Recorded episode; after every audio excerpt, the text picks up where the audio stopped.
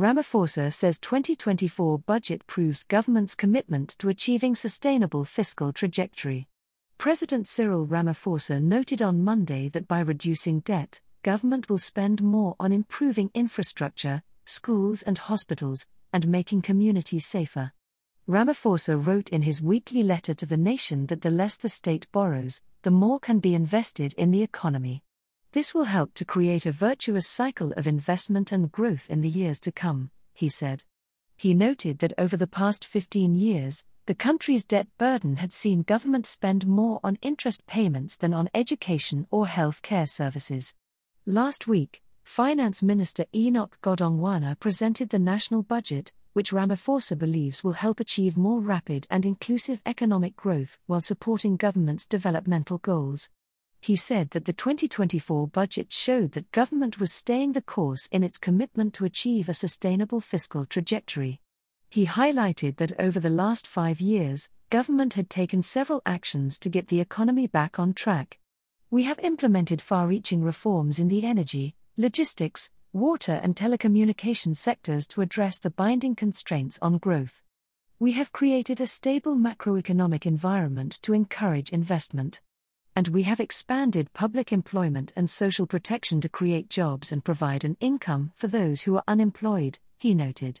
He said that while the country's economy had been weighed down by more than a decade of low growth and rising debt, made worse during the state capture era, the 2024 budget showed that government was heading in the right direction. He said that the budget took the country further along the path of reviving its economy and rebuilding its institutions. Ramaphosa said the budget protected critical services and social spending. We have allocated additional funds for service delivery, which will help to pay the salaries of police officers, teachers, nurses, and doctors. This year alone, we will spend more than a 480 billion on education, a 272 billion on health and a 265 billion on other services like water, housing and public transport. A further a 7.4 billion will go towards the presidential employment stimulus, which has already created more than 1.7 million opportunities for work and livelihoods over the last 3 years, ensuring that key programs like school assistance will continue, he said. Ramaphosa said that government was also increasing social grants to help the poorest households cope with the rising cost of living. He added that additional money had been allocated to the fight against corruption and state capture, following through on the commitment he made in the State of the Nation address. New measures.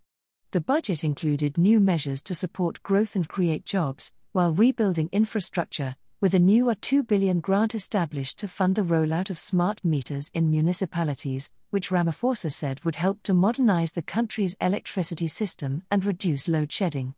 A generous incentive will be introduced to support the manufacturing of electric vehicles from 2026 onwards, as part of government's commitment to position South Africa as a leading player in the green economy, he explained. Ramaphosa added that innovative new funding instruments had been introduced for infrastructure projects, and National Treasury had published revised regulations to make it easier to implement public private partnerships. These measures aim to enable much greater investment in infrastructure. We are determined to continue on this path, following through on economic reforms, getting our public finances in shape, and protecting basic services for the poor. Working together, we will ensure that better years lie ahead, he explained.